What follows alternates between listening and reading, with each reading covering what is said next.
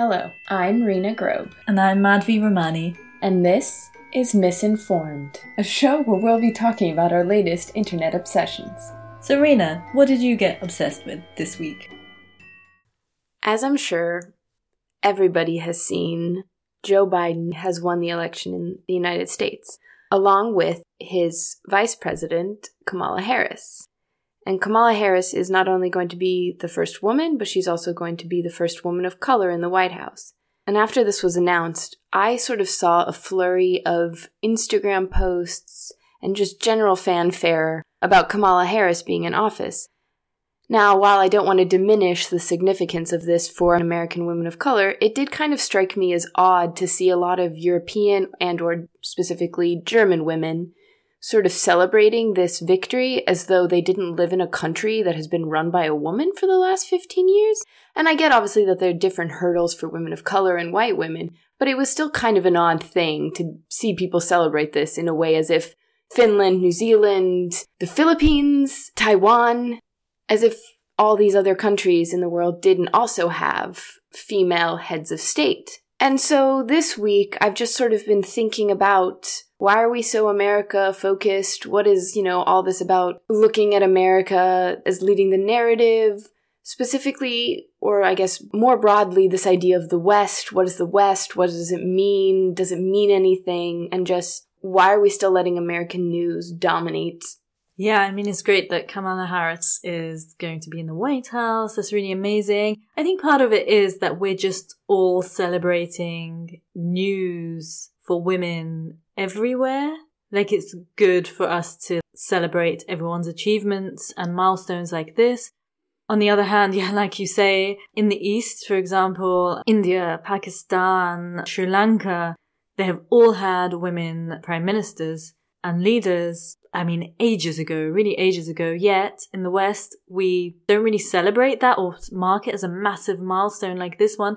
And also we see those countries just from the perspective of the West as being kind of backwards, not really gender equal. Whereas if you really look at it objectively, women have been in power much earlier in those countries, which is supposed to be the beacon of democracy and liberalism and all that kind of stuff.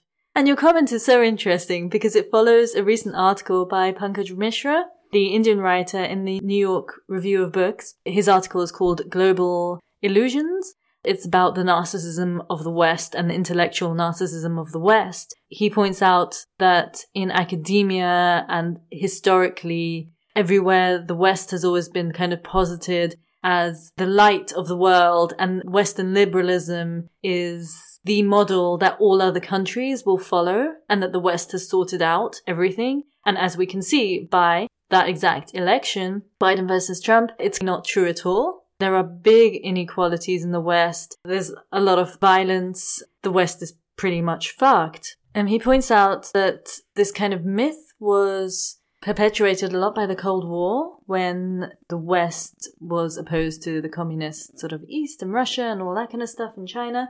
But there's also a problem with, you know, which stories are being told, who's writing the history books, all of that kind of stuff. The feminist philosopher Lorna Finlayson recently wrote, as surely as terrible crimes have been committed by socialist states, the history of liberal nations is a history of systemic acquisitive violence, from the genocide of the indigenous populations to chattel slavery to contemporary regime change and humanitarian intervention, she puts this in quotation mark. This much is uncontroversial, even though it may not be thought relevant or polite, perhaps, to talk about it. As Mishra points out, the glowing accounts of the free world as the custodian of liberalism and democracy and the heir to enlightenment suppresses a lot of awkward facts. For example, that Voltaire described black people as animals with hardly any intelligence. Kant believed that dark skin constituted a clear proof of stupidity and that women were unsuited for public life. And John Stuart Mill assumed that Indians were barbarians and unfit for self rule. The fact that America has been able to brand itself as a democracy and has us all repeating this is ridiculous because America is not a democracy fundamentally. Their structure, like as we saw with this election, they are not a democracy. But in regards to what you said, Kwame Anthony Appiah wrote an article for The Guardian called There is No Such Thing as Western Civilization, in which he argues that this term that we use of the West is a modern invention. So he points out that the very idea of the West to name a heritage and an object of study doesn't really emerge until the 1890s during the heated era of imperialism, and that it gains broader currency only in the 20th century, around the time of the First World War, when Oswald Spengler wrote the book The Decline of the West, which was actually a book that first introduced many people to this concept of the West. Natalie Wynn of ContraPoints, who I love and adore, she talks about how today a lot of people, specifically people like Jordan Peterson, like to refer to the West as a homogenous idea and repeat this myth of Western ideas, Western culture. She specifically cites of idea, for example, when Donald Trump is in Poland and he's at a rally, he talks about how Western people, Western ideals, and Western civilization will prevail. But as Natalie points out, the West does not exist in the way that we think it does. So they're presenting it as if it's a linear history that starts with the ancient Greeks and goes till nowadays. And so that we are the inheritance of their philosophy of democracy. And she says that the history of the West is actually a history of change and contradictions how can it be that certain people nowadays are arguing that, for example, queer people or people of color are a threat to Western civilization, which, like in the case of, you know, like Jordan Peterson, he keeps thinking that all young millennials are special snowflakes who want people to respect their gender pronouns. But she says that surely you can't corrupt Western values, whatever that may mean, Western values, if everything up until now has been a history of change, of enlightenment, of, you know, the Middle Ages, which surely, if we're going to start at the Greeks and then go through a linear passage of time to end up here, the Middle Ages is also part of our history, so we changed so much from there. So surely, you know, the Luther, right? He was unhappy about things, so he nailed stuff to the door in Wittenberg. You know what I mean? Our history is one of change, our yeah. history in quotation marks. So yeah, so like the Enlightenment, which is supposed to be fundamental to Western thought and everything, was severely questioned by the West and the people at that time. Same with Luther, same with a lot of things. Also, yeah, it's fundamentally racist, this idea of the West. Mm-hmm. Well, yeah, we keep bringing up this idea that we are the inheritance of the Greeks, and thus the way our civilization exists nowadays is the way civilization should be. Also, what's really important to note here is this idea of the West was created by white. Yeah. So Kwame Anthony Appiah, in the same essay, actually points out that Herodotus, who was a Greek historian writing in the 5th century BC, thought of the world as being divided into three parts into Asia, into Libya, and to the rest of Europe. But as a Greek, he was more familiar with what he called Libya than he was with Europeans. And so we tend to equate the West with whiteness and Europeanness and with Christo Judean values. So if what we're basing all of this on is the Greeks, well, then that doesn't add up because he wasn't familiar with Europe in that way. Also, because all of these ancient Greek texts actually were lost and destroyed in the Middle Ages had they not been copied and translated by Muslim scholars. To quote Appiah again, in Baghdad of the ninth century, Abbasid Caliphate, the palace library featured the works of Plato and Aristotle, Pythagoras, and Euclid translated into Arabic. During the Dark Ages, when Christian Europeans made little contribution to the study of Greek classical philosophy, and many of the texts were lost, these works were preserved by Muslim scholars. Much of our modern understanding of classical philosophy among the ancient Greeks we have only because those texts were recovered in the Renaissance from the Arabs. So essentially, we only know about, you know, we discovered Aristotle because someone else preserved them for us, not because we had any interest in them in the long term. So fundamentally, the values that we define as the basis of Western values, the Muslim world has just as much claim to these philosophers as we do, but yet, for some reason, we claim them as the pinnacle of Western achievement. In an article for The New Yorker called The Myth of Whiteness in Classical Sculptures, Margaret Talbot talks about how actually, for centuries now, art historians have noticed remnants of paint on classical Greek and Roman statues, but they've just been ignoring it. or sort of coming up with reasons for why it was there in the first place. The truth is, is that actually the ancient Greeks and the Romans painted their beautiful white marble statues in kind of bright and garish colors. But we, you know, we tend to think of these white statues as the pinnacle of good taste and just as the, you know, the pureness and whiteness. And she goes on in this article to sort of elaborate that through these statues, we sort of come to associate whiteness with goodness, and specifically through these statues have reinforced this stereotype within our head.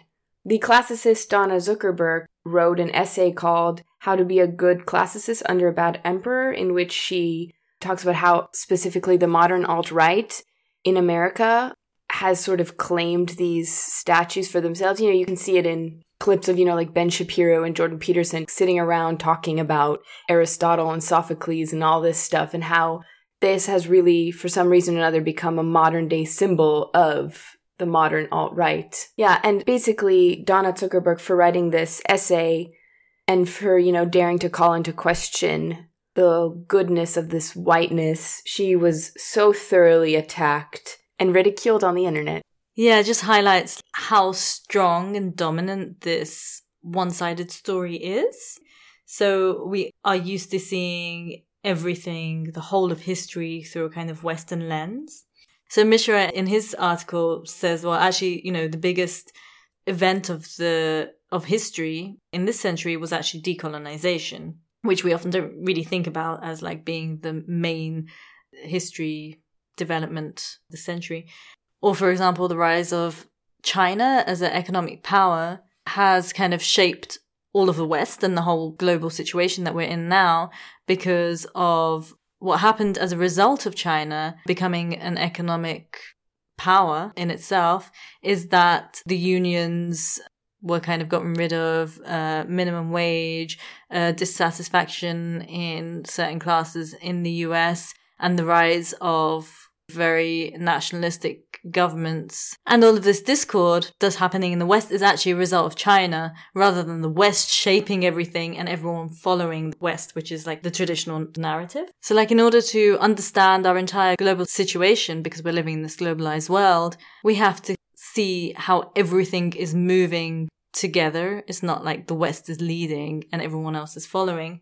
We have this problem in like academia, in newspapers, everything is still seen through the lens of a white middle-aged man. And Karen Attiah, in a recent article in the Washington Post called How the Western Medium Would Cover the US Election If It Happened in Any Other Country, she has a quote from Joseph Rawlings, a Ghanaian political scientist, who says, If this were happening in Africa, the West would have been threatening aid cuts and sanctions to Trump and his officials. But in Africa, we do not have an out of control pandemic like America. And from where I stand, comparing Trump to Africans is an insult to Africans. And it's true when we think even about newspaper coverage, we think about the fact that the US has reached 220,000 of a death rate and we're focusing on that so much. But nobody actually is talking about the fact that the continent of Africa is doing really, really well when it comes to the pandemic because they had Ebola and stuff before. They have governments who know how to handle it and are for the most part handling it quite well. And yeah, part of this is how we conceptualize, you know, history and good and bad and the West is always good and everyone else is sort of behind or whatever. But history is, you know, like you say, always written by the victors. And when the British, for example, left India or everywhere in Africa, where they left everywhere, in fact, they burnt all the documents. There were massive fires. There was smoke, plumes of it just before they left because they did not want to keep any records. The thing about the Germans and the Holocaust is that the Germans kept the records and we can know what happened with history, with what the British did abroad, they burnt all that stuff. So all we've got left is this narrative of, oh, the British went and brought railways to India and everything, which is not the full picture. Or if you look at the Middle East, we always look at it from a Western perspective and we always think of all this like sectarian violence and why can't all these groups live in harmony? But in fact, in the Ottoman Empire and stuff, Jews and Christians and Muslims were living in a formation where there was harmony and also the fact is that in the West, there is still discord between different groups. If you look at black people and white people in the US, I mean, it's just as bad as in the Middle East, but we don't associate those values with the West, but we do with the Middle East. So it's a whole biased way of thinking. And this is something that the scholar Ussama Makdisi outlines in his book, The Age of Coexistence, the ecumenical frame and the making of the modern Arab world, where he goes into the history of this region and how we see it as sectarian, but there's a real history of anti-sectarianism within this world as well. And there's not just one way or another way of looking at it. That's like you said, I, you know, history is written by the victors. In the same video essay on the West, Natalie Wynn talks about how she finds it incredibly harmful that we keep teaching the history of the West at universities.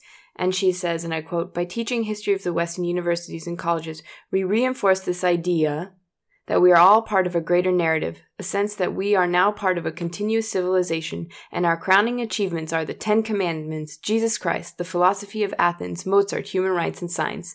But this is an essentialist conglomeration of a history that is much more nonlinear than we think.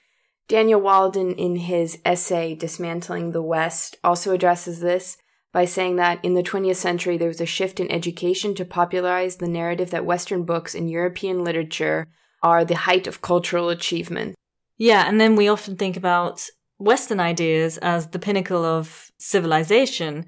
And when we look at everything in this really Western narcissistic way, we missed a lot of things. There was an article recently, I think in, in Science or the New Scientist. I can't remember. We'll link to it in our show notes about how when the Europeans went to South America, they were kind of confused at the fact that, you know, they built these massive cities in gold. They knew what the stars were doing, but they had no writing system. And then they were like, oh, because they have no writing, they're not true civilization. And then recently they figured out that actually they did have a, recording system and a writing system, except that it was all recorded in knots, in cloth and threads. And so there were these kind of intricate sort of tapestries made with lots of knots in them, and they could be decoded by cross referencing with Spanish accounts of battles and who died and all of that, that they had, you know, this brilliant system of keeping records.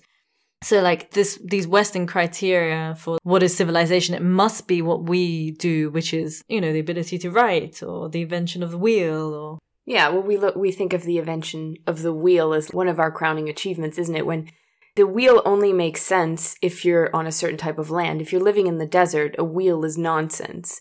Other civilizations came up with incredibly smart and intricate ways to transport things using water, using animals. Just the wheel doesn't make sense for them. Yeah. And then for years, obviously, the West were like, oh, the Egyptians, why they didn't invent the wheel? That's weird. Because we also think of technology as a linear progression. But it's just the fact that like technology can be lost, advancements can be made. We, yeah. we think of it as a steady upward climb when really it's. And a lot of history, again, that goes back to what history is there and what has been lost and what has been destroyed like the South American, like the Inca things, all of that could have just been destroyed as well, unless somebody spent the last, however many thousand years, or whatever, sort of trying to decode that stuff. So, in light of all of this, our three things to be better human this week are number one, tell stories about different groups of people, focus on different geopolitical areas, tell the stories of marginalized groups so that we're not always just focused on the West. Number two, read other stories from different publications. So, like, not just the Washington Post, the New York Times. I often go to Al Jazeera for a good global picture of what's happening. As Mishra says in his article, we have to address the staggering imbalance of intellectual life that mimics larger asymmetries of social economic power across the globe so a newspaper columnist in India, China, Ghana, or Egypt is unlikely to be recognized as an authority in global affairs unless she can demonstrate some basic knowledge of Euro-American political and intellectual traditions. And meanwhile, most Western scholars, let alone newspaper reporters, don't even have a passing acquaintance with Indian, Chinese, African, or Arab history and thought.